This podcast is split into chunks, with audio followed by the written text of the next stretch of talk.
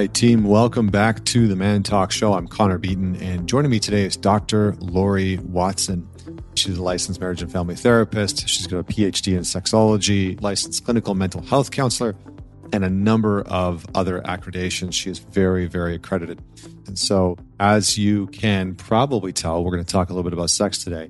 She's also the host of a popular podcast called Foreplay Radio, Couples and Sex Therapy, and has done a tremendous amount of work. She's written for the New York Times and has been a contributor for BuzzFeed and Huffington Post and WebMD and a whole bunch of other platforms. So today we're going to talk quite a bit about sex. We're going to talk about desire discrepancy between partners. We are going to talk about how to communicate about sex. We are going to talk about getting your needs met sexually, and some of the barriers that couples naturally go through. We are also going to talk about sexless marriages because this is a very common thing that I think a lot of people deal with at some point. I think the data is that 1 in 4 marriages will become sexless, and it's something like 1 in 4 marriages will be sexless within the first 2 to 3 years, I believe is what she said in the show. So this is an important conversation to have. How do we maintain sexual connection? How do we keep it robust and vibrant? And what are some of the tools that we can use so that you can keep that healthy, vibrant sex life going in your life? So whether you're single, whether you're in a relationship, whether you've been married for a while, this is probably going to be a great podcast to tune into with your partner. So I would recommend sending this to your partner, either listening to it on your own or listening to it together and pausing and having some dialogue and asking some questions, because there's some very good content in here for you to have some dialogue about. So with all of that said, please welcome Dr. Laurie Watson. All right, Dr. Watson, welcome to the Man Talk Show. How are you doing today? Hey, it's good to be with men and man talks. This is great. You betcha. Well, I appreciate the listeners might not know this, but we tried to record when I just moved into my house, and we didn't have internet, and so that failed. And so this is our second attempt. I appreciate your patience and your willingness to come back on. Let's begin where we always begin, which is tell us a story about a defining moment in your life that made you who you are today. Sure.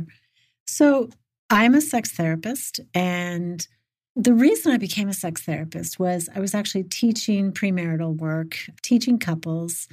And one of the requirements was that they come back and see me individually for a little bit. And then beyond that, couples came back to deal with their sexual problems. And these were young people. I was young and they were young, and they were dealing with so many sexual problems.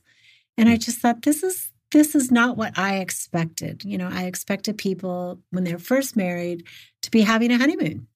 But it turns out that, and this is a scary stat, and that within 2 years, most couples are either low-sexed or sexless. And I think I have some answers about that. But for me, realizing this, and also being a fairly young married person myself, who also thought, oh, you know, there's a mismatch here sexually between me and my husband. And, you know, all of that just collided in me, my professional experience, my personal experience, saying this area is so important to work in. And I did then specialize in sexuality as a therapist for my profession, and probably to learn something about myself and my relationship. Awesome. Well, I appreciate that. And it's interesting because, you know, sex is one of those things. I mean, I work only with men and generally talk only to men, and sex is one of those things that it's front and center. You know, we want to talk about it. And what's interesting is yesterday I actually put up a post that detailed some of the latest data and research around young men in their 20s. And it was showcasing that in the last decade, specifically between 2008, 2018, because we don't have data more recent than that, men in their 20s, the rate of men not having sex in their 20s has doubled to 27%. And so it's interesting because this conversation is sort of entering into the forefront of young men and couples. And I think the sexual landscape has changed quite a bit. And I think that couples' expectations have changed quite a bit of, you know, what they want sexually.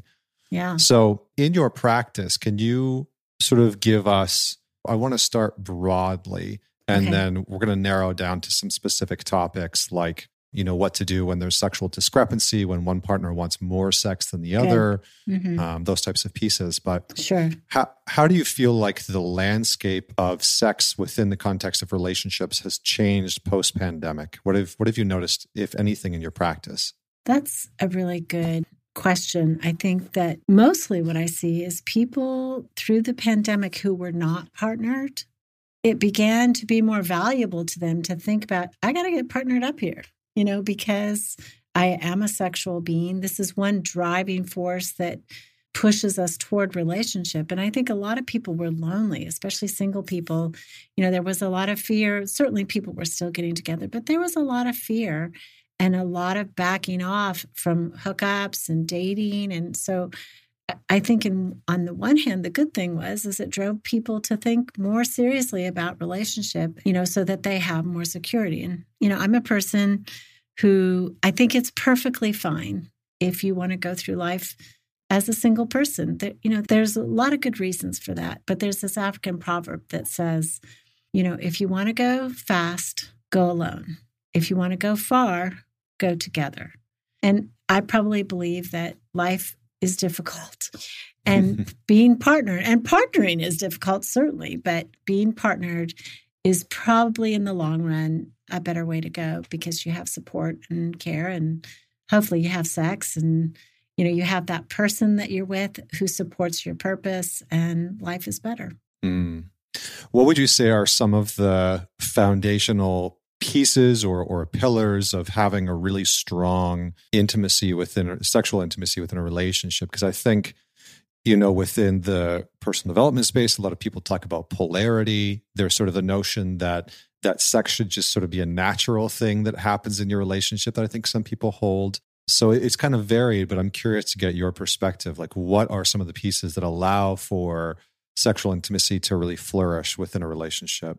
So I think if you're male, the thought of having to work at sex can be a little bit of a foreign concept because men generally have massive amounts of testosterone. So they feel drive. They feel biological drive. So they're relying on drive to tell them it's time to have sex. If their partner in a heterosexual relationship, which is by and large, who I work with, although I do work with gay and lesbian couples, but by and large, it can be really mysterious. Like, okay, why don't you have the same drive? I mean, when we do it, it's so much fun. It's so great. And you have an orgasm and I have an orgasm. Who wouldn't want to do this? And what is difficult to think about is that you're partnered with a being, a creature, who doesn't have the same hormonal makeup, the same chemistry. And so it's radically different in terms of how they get there. And then to top it all off, there's this cycle that happens in the sexual relationship. So it's not just drive-based. It's also relationally based. In a romantic relationship, we have two primary cycles, the emotional cycle and the sexual cycle. Emotionally, we kind of get it. One person says, you know, I want to talk to you. I want to share feelings with you. I want to spend time with you. The other person, you know, they kind of feel more like I want to work more. I want to do my own thing. I want to have my own hobbies. One person wants more connection. The other person kind of wants more autonomy. When we pledge fidelity and monogamy, if we're in a relationship with that kind of constraint and the one person says, hey, I want to have sex with you. You wanted to have sex with me earlier. My body tells me it's time to have sex. And the other person says, you know, you didn't really spend any time with me. I don't feel connected to you, so I don't want to have sex. You know, like, what is this? This feels like, you know, bait and switch. This feels like a jip. You know, 5 minutes ago before we were married, you always wanted to have sex. What are you talking about here? And these two cycles basically influence each other. They have gravity on each other. And I think that it's not a man's fault. It's not a woman's fault. I mean, men, it is a blessing. It is important. It is essential that when they want to have sex, that they bring that desire into the space. Like, we depend on that. It's I would say it's such a crazy solution when frequency discrepancy enters the picture. If a man says, okay, well, I'm not going to ask as much because then that pressures you and you're going to not want it as much. It's like, no. Your desire is good, gentlemen. It's good. But the other thing is men often need to have more emotional intelligence in terms of how do I stay connected? What does it mean when she says she wants emotional connection? And women, the research shows, often their turn on, their start place is emotional connection. But in fairness to men, if a woman pulls away sexually, she dysregulates him emotionally. You know, it's like, if I don't have a dependable sexual partner, I'm really not going to feel like spending time with you and being nice to you and listening to all your feelings and all your day, right? I mean, both people dysregulate each other and it becomes a big knot. And we call that, in my world, the negative cycle that has a life of its own, and it keeps getting more and more polarized, pulling away from each other, not knowing how to solve that. And of course, that's my life work, is how do we solve that? How do we get out of that mess? Well, and I think that's the other interesting thing. I talked about this on a recent show where, hopefully I'm citing this correctly, but the research that I found was that something like 1 in 4 marriages will end up at some point becoming a sexless marriage. And that was a lot higher than I thought, you know, and I mean, I don't know what I was really expecting, but it was higher than I thought. Within 2 years, Connor. Right. Which is, I mean, that's shocking to me. That's crazy. Know? And so I think being a man who, in my palate, I mean, thank God I didn't know that data before I got married. You know, it may have been a deciding factor in it, but I mean, that's, you know, because I think, well, a few things. One, I love what you said about the testosterone, because I think one of the things that gets lost in the mix is the very real impact of many men's drive to pursue, to want, to desire. You know, you can use many words in there, right? And, you know, I remember my wife and I having this conversation, and I could tell that she was sort of talking about me and men as if we were hairy women. And I said, I don't think you understand what it's like to get testosterone coursing through your body as a teenage boy, where all of a sudden you're getting boners on the bus and in the classroom, and you're really sexually aroused, and there is this sort of predilection towards aggression that starts to come up, and it really has a significant impact on how we develop and how we relate to the world and how we, you know, eventually relate to women. So I appreciate that you brought that up. And then I think the other thing that really stood out to me was this notion of sexual discrepancy, which I want to talk about, and the importance of emotional connection, because I do think that that seems to play a big role. So when women are saying that, what do we as men actually need to know? Right? I want more connection. I want more closeness. What's happening there? It's such an important question. And I don't want to forget, though, your first comment of that women need to understand what would it be like to have a body that courses with testosterone, that makes you always horny, that makes you filled with desire. You know, I think about that a lot. First of all, I'm jealous. I don't have penis envy. I always say I have T envy, because there's so much good that comes with testosterone. Yes, there's some aggression, but it's really an aliveness. You know, testosterone is an antidepressant. It's drive, it's ambition. I mean, it's a very powerful hormone. I saw a man who was super depressed. I mean, he's weeping in my office, Connor. And at that point, I think, you know, I'd seen him for a number of months, and I'm like, I'm done. You are going to go on an antidepressant. You're going to go on an SSRI. I'm too afraid. You're falling apart. You know, men don't weep. This is a problem. And so he's like, well, let me talk to my urologist. You know, he had suggested testosterone because I have low testosterone.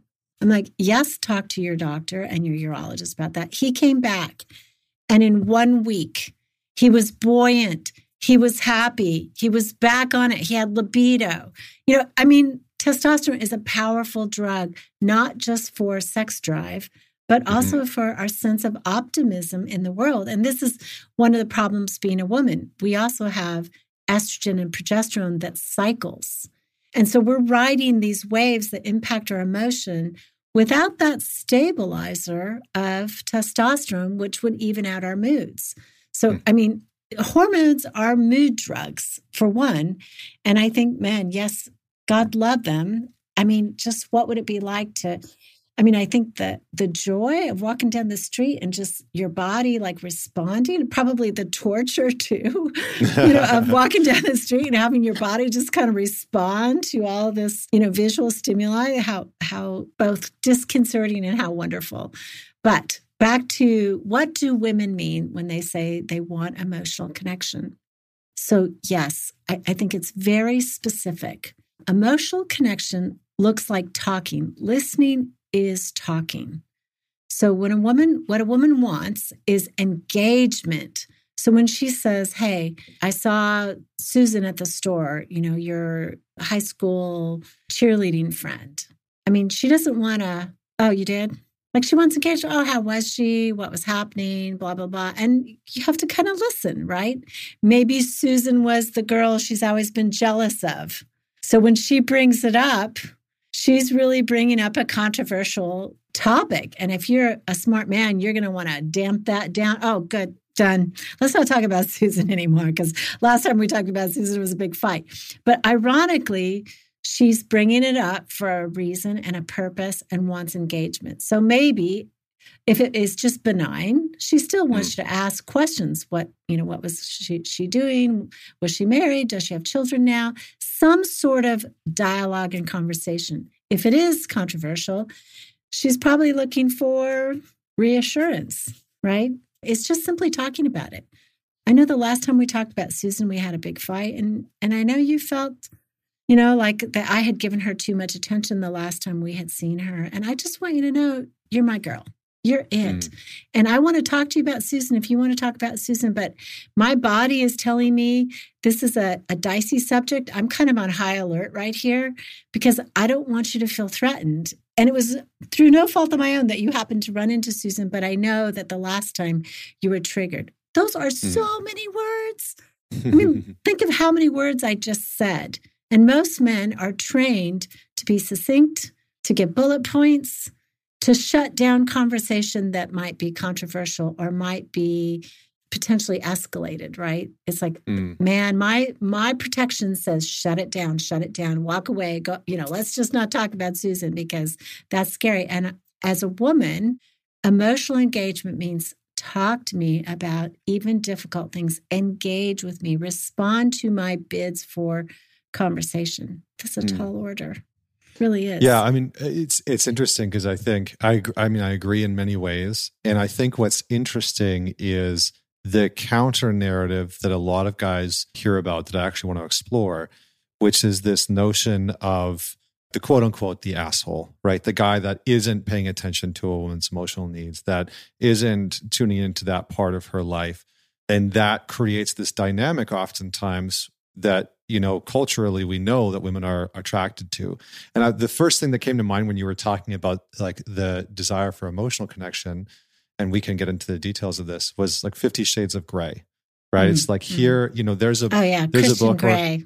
Christian Grey, like a lot of these romance novels where in some of them, the woman is very emotionally taken care of, but in others, it's not about emotional connections. It's about darker sexual desires and power and control and these types of things. And so I'm curious to get your thoughts on that. Like, where does that play in? Because I think that there are these counter narratives that we as men hear of women want a very strong man, and they want a man who can create direction and make decisions and who's assertive and who's bold and who has power. And those things are attractive, right? And we know that. Yes, and so, so tell me about that. Where does that fit in? Like, how is this, right? Now you're telling me you want somebody who's all emotional. Yeah. So, I mean, first of all, when you said direction, I heard erection. That's the way my brain works. You know, we do want men who have erections. That's true too, yeah. And that erection, that essential stand-up part, you know, is very attractive. I think that, yeah, I hear this too. Women are attracted to the tall, dark, silent guy who basically seems to be all together, right? It's like his silence, his assertiveness, his assurance, you know, is often something in the beginning that feels like, okay, you're really stable. But many times that same move over time, over a relationship, it's not about stability. It's actually about instability. I don't want to talk to you because I don't know how to deal with conflict very well. Mm. I'm not direct. I don't think that necessarily women want men to look like women, like hairy women. I think they still appreciate a man who will be forthcoming with who he is. What happens with the asshole type is that over time in a romantic relationship, their shutdown is really more about an insecure attachment. I don't like conflict, so I just don't go there. But then in relationship, there's so many things that need to be resolved, and they don't necessarily even put their needs out there. Well, this is what I think should happen. They just maybe say yes, but then they do what they want anyway. You know, it's sort of like a passive-aggressive strategy.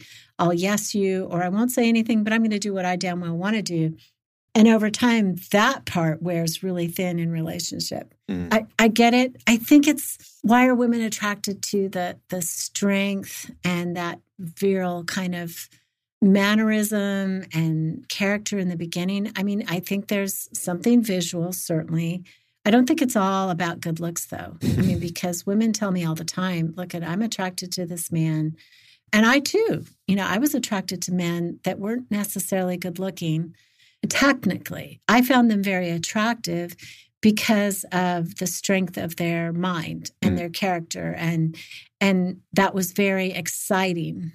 But I don't think it's just how they look. I think it is that they put themselves out there kind of openly. But you're right. In relationship, these men sometimes don't know how to do it, don't know how to keep on putting themselves out there. They actually are withdrawers, it turns out. Mm.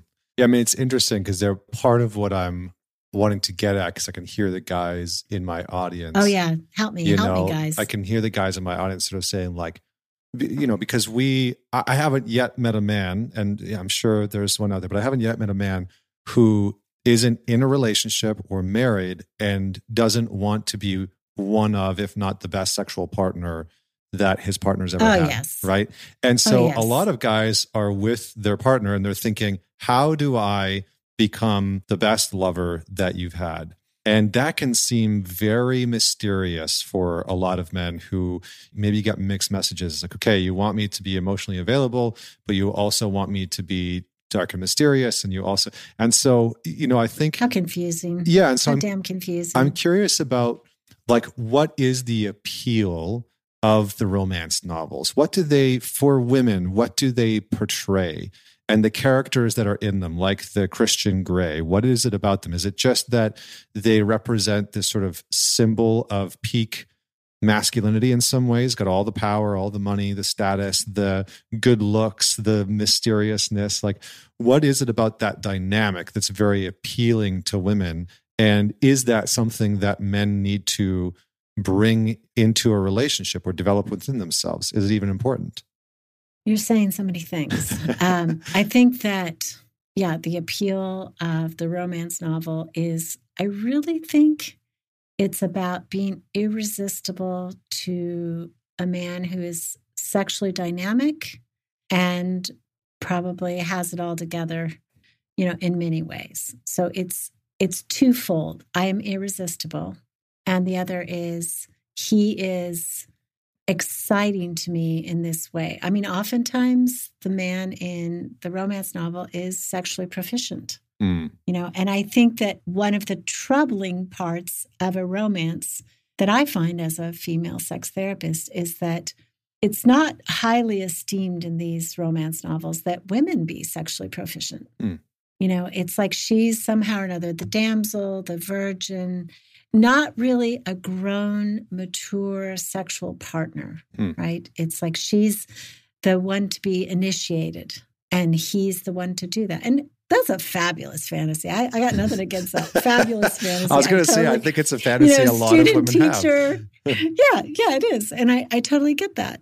But I think a lot of men have a fantasy once they're married that she brings it, that she brings her full sexual self, and that she also shows her desire for his irresistibility. Mm. I mean, I think it's very human to want our partner to really, really desire us. So I think that, yeah, in fantasy, that's great. But I think that, unfortunately, the romance novel sends a message to women that is disempowering about her sexuality. And, oh, I got lots to say, Connor. But there is some research on that, that women early in relationship, if they are sexually assertive, that destabilizes men sexually and emotionally. They get afraid, even if it's, and they've done clarity on this, on the research, even if she's only all about him, she's really wants him with some level of passion. Oftentimes he gets afraid. Well, this means she might be promiscuous. She wants sex too much. So sometimes I wonder if men then don't select for the woman who he has to chase, you know, who is not as developed and mature sexually. But then when he's married and partnered, it's like, surprise, I'm still having to chase her. Wait a second. I was thinking once it was done, she was going to chase me back. You know, so there's a little bit of research that is problematic for both genders. Yeah. But let's just say you got what you got. No, I appreciate that. And now you want a partner, right, who comes on to you and who is desirous of you. Can I just say a tiny little bit about anatomy that's really important? Please. You know, hopefully men know that the clitoris is the center of her sexual world, right? It's not the vagina.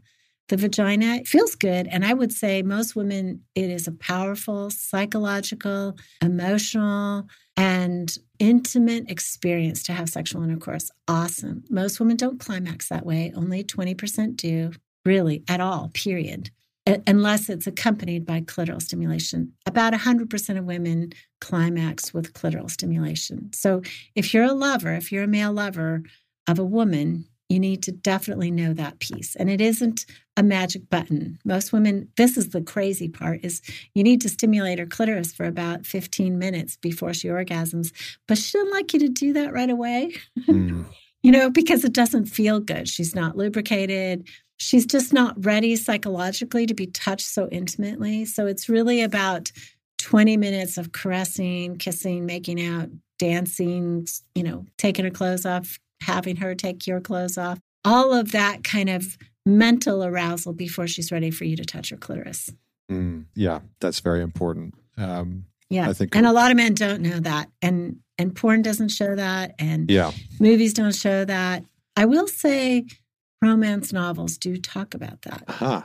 Yeah. They do talk about the man going down on her or stimulating her clitoris. Like maybe not quite as explicit as that, but it is all implied. And so women know, oh yeah, he knows what he's doing. Right.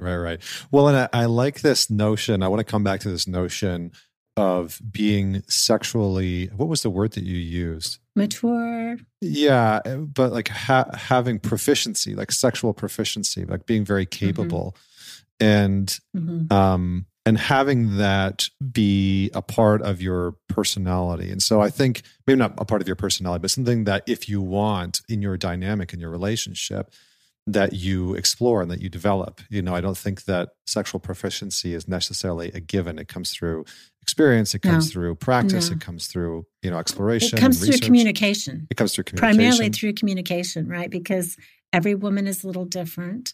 And so she needs to talk. And men say, look, I would stand on my head to get her to tell me what she likes, what would turn her on. And I think one of the things you said is, you know, men want to turn on their partners and they're trying to become a great lover. And then it gets so complicated because sometimes he can be frustrated when she says, well, I don't really know what I like, or that was good. And what was good? Tell me, was it the circle move? Was it the tapping move? What was good? Girl, just let me in. And then he wants to try that the next time. And you know what? The next time she ate Chinese food and she's got a little too much salt and didn't feel it good anymore. And she's like, no, that doesn't work. And he's like, what? That worked last time. I mean, I think it would be so frustrating to be a lover of women because their bodies are so damn complicated, and they are complicated by her cycle, by what she ate, by the mood she's in. I mean, it is, I want to provide to you and to the men that are listening, you're right.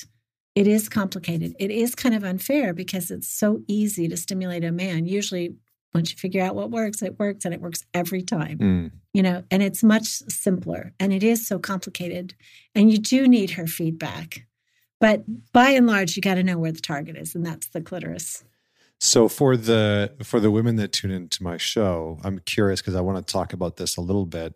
What does that self-exploration of the body maybe look like? Because I do think this is something that I hear a lot of men say, right?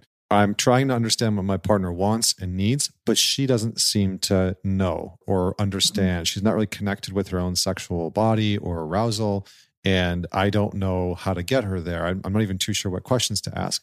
So I'd like to explore that a little bit from both sides. You know, what can a woman do to explore that and start to begin to understand her own body? And what can we as men do in order to lead her down that path or have those conversations or encourage if it's something where, you know, she's anxious or nervous, et cetera?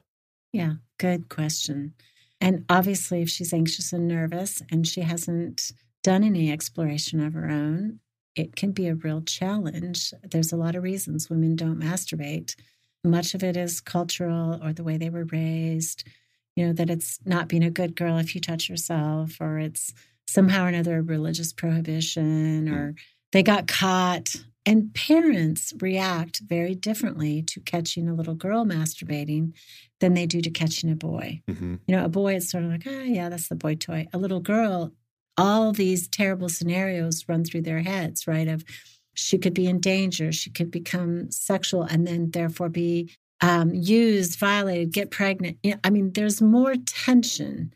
And so you think about, you know, most kids or a lot of kids have been discovered masturbating, but there's more damage usually because the parents have a bigger reaction to a girl child masturbating than to a boy child, even though it's the same thing.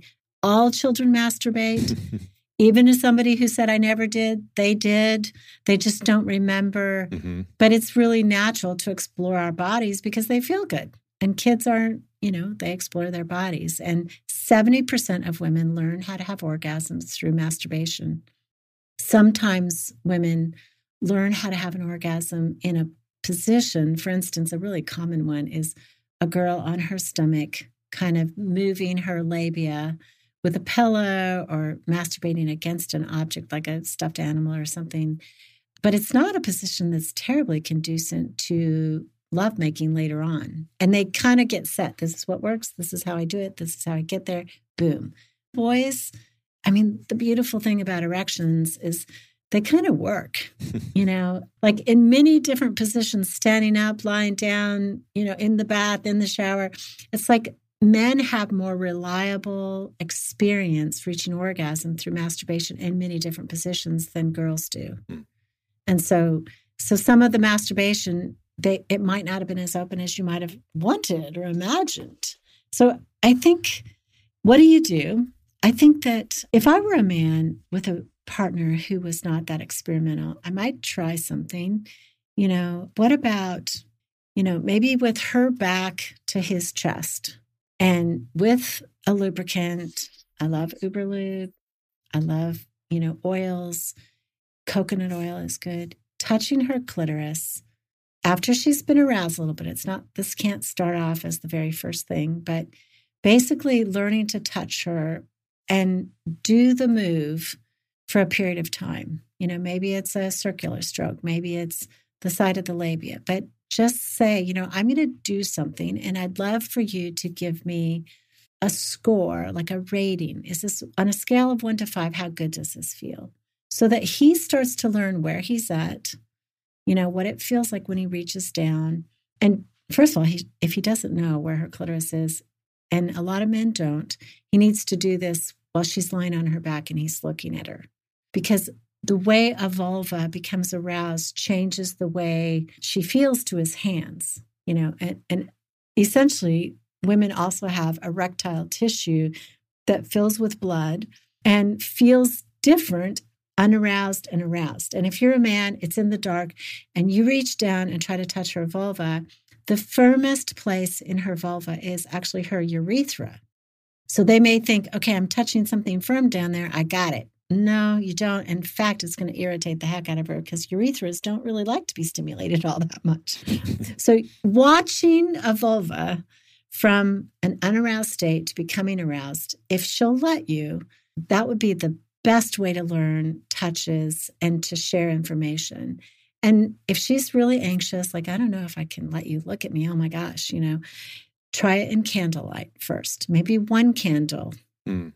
Then the next week, 2 candles. The next week, you know, on and on until there's 30 candles in the room, and you might as well be doing it in sunlight, you know, so that you can help work with her anxiety. And I mean, women are so anxious about how they look, how they smell. Men are like, yeah, right. That's what I love about it. I love the way she looks. I love the way she smells. I love the way she tastes. And she won't let me express that because she's anxious. I'm like, I know.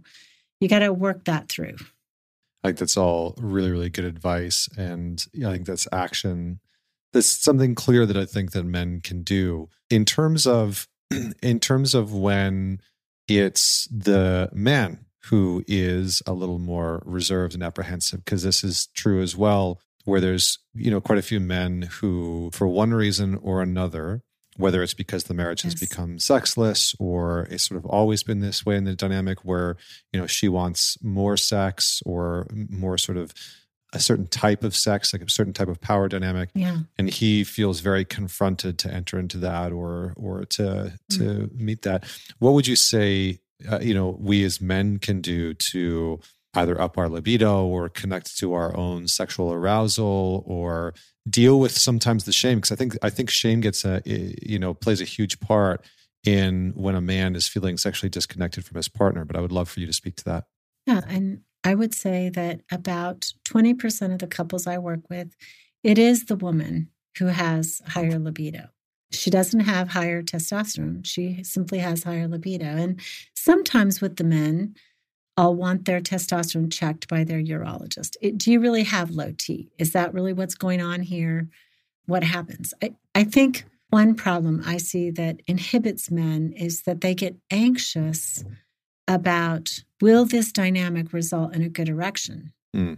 And if they're afraid of their performance, even if the woman says over and over, it's not your erection, it's not your penis, I really need your energy, that's what I'm looking for.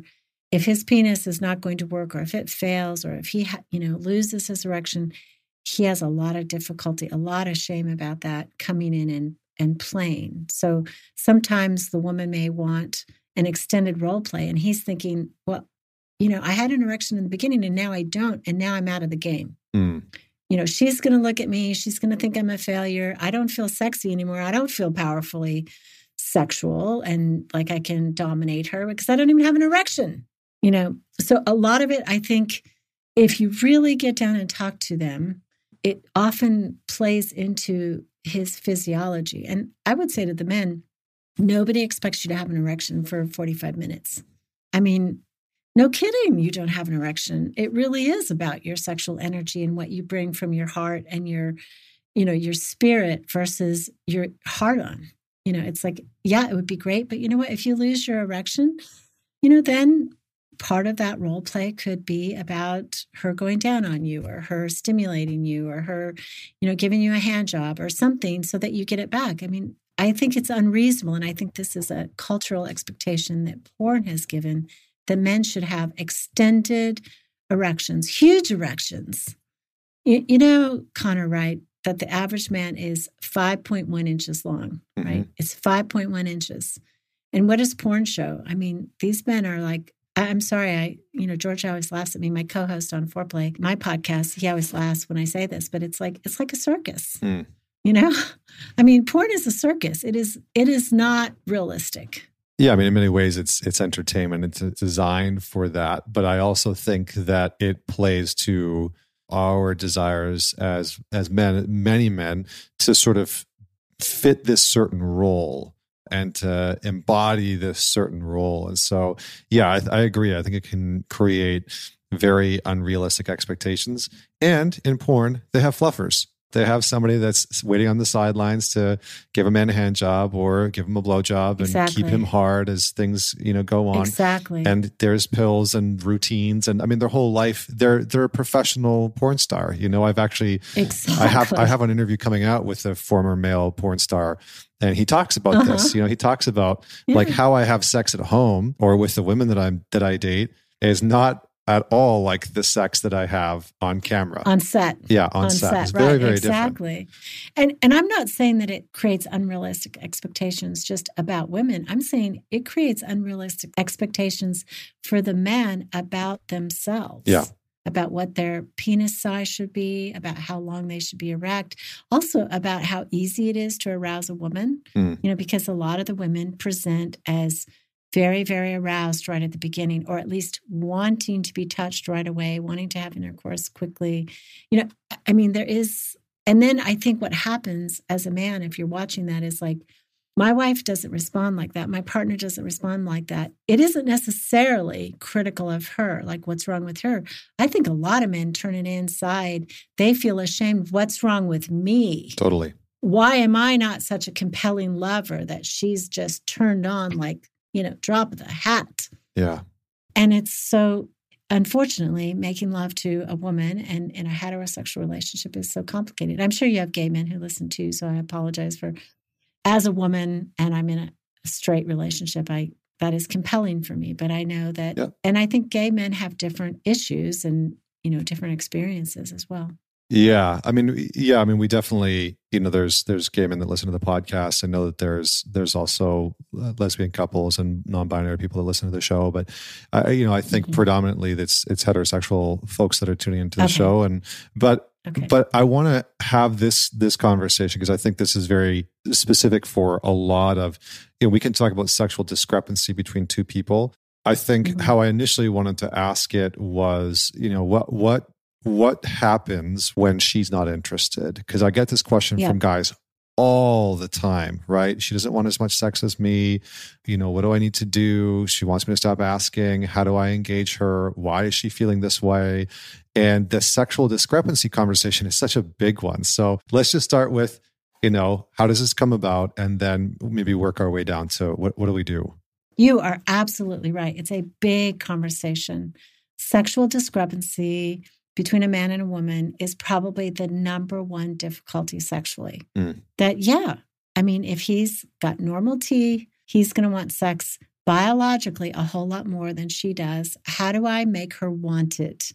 Yeah, it's great if she gives it to me. You know, if she lays down and, you know, gives me sex, that's good. I'm not going to turn that down. But what I would really, really love is a woman who wants it for herself. You know, because why? Then I know I am assured supply. And when we know about economics, right? When supply goes down, demand goes up. And that happens emotionally for men. If I worry about sexual supply, that my partner is not going to be available to me when I want sex, my demand internally, I start to get frantic. I start to want it more. I start to become preoccupied by it because I'm worried that it isn't coming. And ironically, that produces the negative cycle because his frantic desire creates more of a demand. I'm asking more frequently, maybe than I even want it.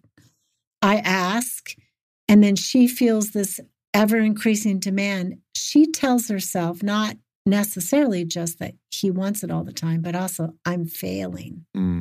I can never make my partner happy.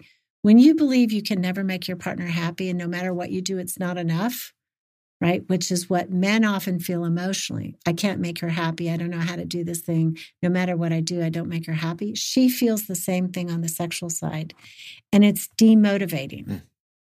So one of the things we want to do is, first of all, conversations about sex that are critical or disappointed, we never want to have them naked.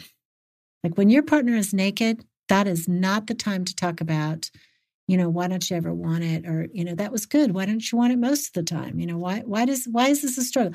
Not the time to have it. When you're naked, all you want to say is that was awesome, honey. That was great. I felt so good. You know, I want you to feel good. Go to sleep. Conversations about sex have to happen over coffee, in a restaurant, away from home, away from the bedroom, where it's neutral space. Those are the conversations. Then it's about, you know, it really has to be done with some delicacy and some intelligence. And that is my whole life work on Foreplay, is to help people have these conversations with intelligence so that they don't push their partner away. Because the last thing I want is every time I talk about it, my partner shuts down further. Mm. So I really want to get curious about, you know, tell me about, not tell me what turns you on, because that's a very male question. Men want to have sex because they feel turned on. It's about vulnerability. I want you so much. I want to make love to you. And when we aren't making love regularly, which for me regularly is 2 or 3 times a week, I start to feel this frantic place inside that it's like, I tell myself I'm unattractive. I tell myself that you don't think I'm desirable. And then I start to feel bad about myself. And then I get angry at you. And probably the only thing you see is the anger at you. I mean, I basically stripped for my partner emotionally to do that. But it gets a lot better results than the push, which is anger. You know, you don't ever want it. Why don't you ever want it? You used to want it. You know, what can I do? I'd do anything. I'd be shameless for you. You know, this is the push. And what we know in dynamics is push results in pull away. Mm-hmm. Just like when she says to him, you know, you never want to spend time with me. You know, you always want to be off playing games and, you know, you rush through dinner. It's like, what's wrong with you? You know, why don't we sit and have a glass of wine and talk and connect? It's like, you haven't even told me about your day. And you can feel my frantic push, right? And it's like, holy shit, I want to move away from you. All that energy, mm-hmm. I want to get away. And so we got to learn to talk to each other in ways that are vulnerable, that draw our partner in, show our partner who we are and what we need from them, and that indeed it's not just a message of you're failing me. Yeah, I think that's so important. You know, what I usually tell guys is rule number 1, don't complain or criticize your way to getting laid. It's not going to work, right? It's never going to work, right? It might work once or twice, but it's not going to work. It's not a long-term plan, essentially. And even if you get sex after that, is it really sex worth having? Right. You know? Exactly. So we, you know, you got to catch yourself in the act of trying to complain or criticize your way into a sexual connection. I'm curious to I know we're getting short on time, but I'm curious to get your thoughts on this notion of asking for sex. Because I hear this quite a bit, and having worked with a number of couples, my wife is a marriage and family therapist. We've done a lot of work together. Oh, yeah. And nice. I think one of the interesting things that I've found is that men, especially in long-term relationships or marriages, will often get into this habit of asking, like, oh, do you want to have sex tonight? Or can we have sex in an hour? Or can we have sex later?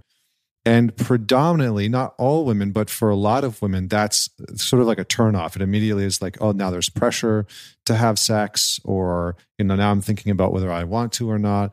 So what's your insight around, quote unquote, asking for sex versus acting on creating the possibility of sex happening? Such a good question. So I say, if you ask a woman, like a basic sexual withdrawing woman who's a little harried, you know, do you want to have sex tonight? No. You know, because her body is not fired up the way your body is. Like men are like a car with a full tank of gas all the time. So that question, if a woman said to him, do you want to have sex tonight? He'd be like, yeah, start the engine, baby. You know, whereas for her body, she's got a hot car, but she's got a broken starter. And so we got to learn to get past the broken starter. So what I would say, rather than do you want to have sex, is, honey, I want to make love to you. Like I would look at her directly in her eyes. I would be vulnerable. It would be, she's my object, not I'm horny and I just want to get off, which is what women hear. I know that men want to make love to their partner particularly. But when the question comes, do you want to have sex? It's like, it's about sex versus about me. And again, it goes back to that romantic novel. I want to be the object of irresistibility to you. Mm. That, I mean, Meredith Shivers, she's a sex researcher from Canada, says, you know, to women, being desired is the orgasm. I mean, I think that this is why women do hookups. Women do not do hookups for orgasms. Only 10% of women in hookups have orgasms. Women do hookups because they enjoy that feeling of being irresistible, to being the object of desire, to being seen as super hot. And I know I've worked with men forever. I know they're protesting as they hear me say this. It's like, Laurie, I do think she's hot. I do tell her all the time she's hot and she doesn't respond. I know. But in the moment, trust me, get her a glass of wine. The children are down, sit and talk for 20 minutes, look her in the eyes and say, you know, I want you, and make it sexy. Because if you ask her, do you want to have sex? Invariably, her body isn't turned on yet. So she wants to have sex after she's aroused, after she knows, after you've been doing something for a while, you've been touching her, then she turns on and actually desire comes second to arousal. Then she's like, oh, I'm really glad I'm doing this. This is awesome. So we got to get her in the mood, get her to the touching point. And I might say, you know what? Let's just start. Let me kiss on you a little bit. If nothing happens, that's cool. But let's fool around a little bit, see what happens. And then if you turn on, let's go for it. You know, I would at least get to the gate. I want to make sure that I heard that right. You said desire comes after arousal. For more than 50% of women, yes.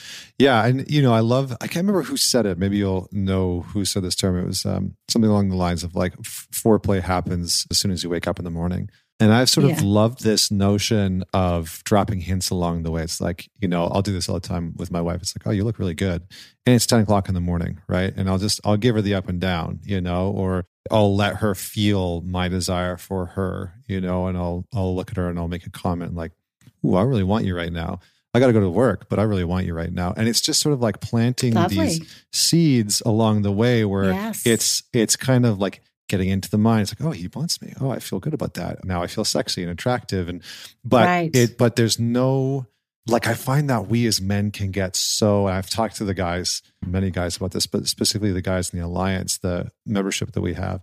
I've talked to the guys about having outcomeless arousal, outcomeless desire for your partner, and having it not be about like, oh, I want you because I want to get off, right? I want you because I want to orgasm. Because a lot of the times I find that women can feel that. So what's your thoughts on that notion of foreplay starts in the morning, right? This idea that how do we create sexual connection outside of just that moment where maybe sex is happening or going to happen or possible? What does that look like?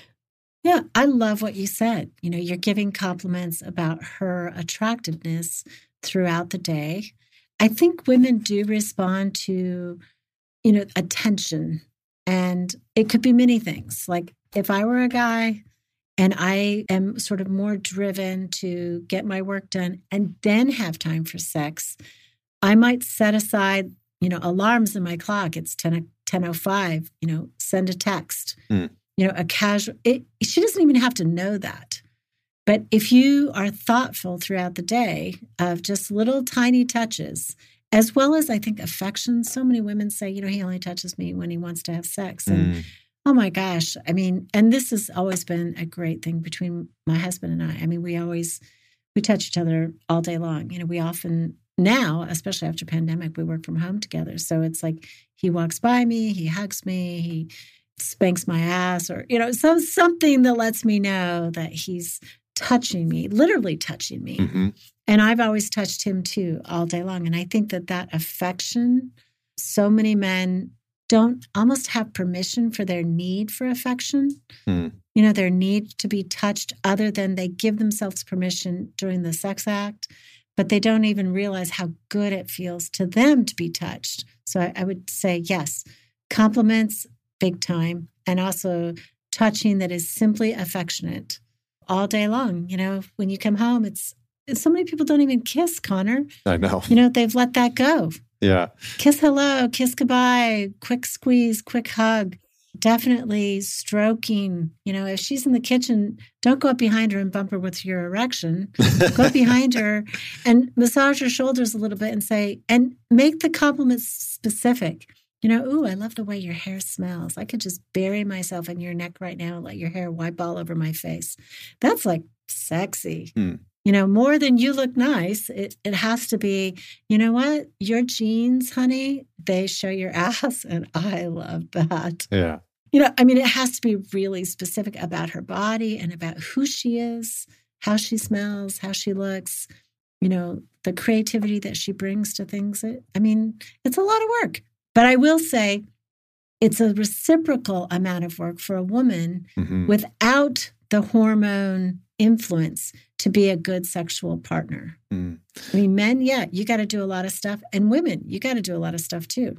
Yeah, but I love this notion of sexual proficiency. Like, I think for me, you know, I've been reflecting on this as I just put out a program for men called Relationship Mastery. And I've been reflecting a lot on what made me successful sexually when I was single, besides the, like, you know, 6'2" in good shape, et cetera.